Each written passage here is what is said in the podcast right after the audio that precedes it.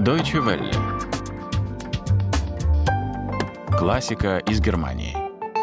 У микрофона Анастасия Буцко. Здравствуйте, дорогие слушатели классики из Германии, классического подкаста Deutsche Welle.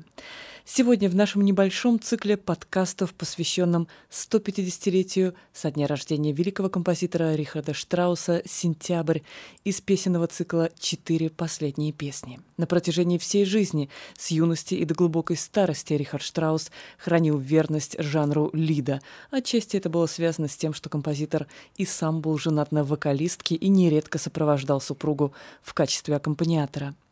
Четыре последние песни для сопрано – одно из самых популярных сочинений Штрауса в этом жанре. Они были написаны в 1948 году, менее чем за год до смерти, предчувствие которое ощущается в этой музыке. «Сентябрь» – одна из последних песен, написана на стихи Германа Гессе.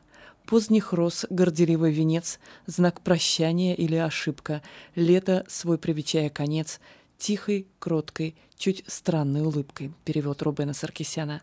Мы слушаем «Сентябрь» из четырех последних песен Рихарда Штрауса в исполнении Ольги Бессмертной. Ее сопровождает Фрина Цискина. Запись была сделана на Бетховенском фестивале в Бонне звукорежиссерами Deutsche Welle.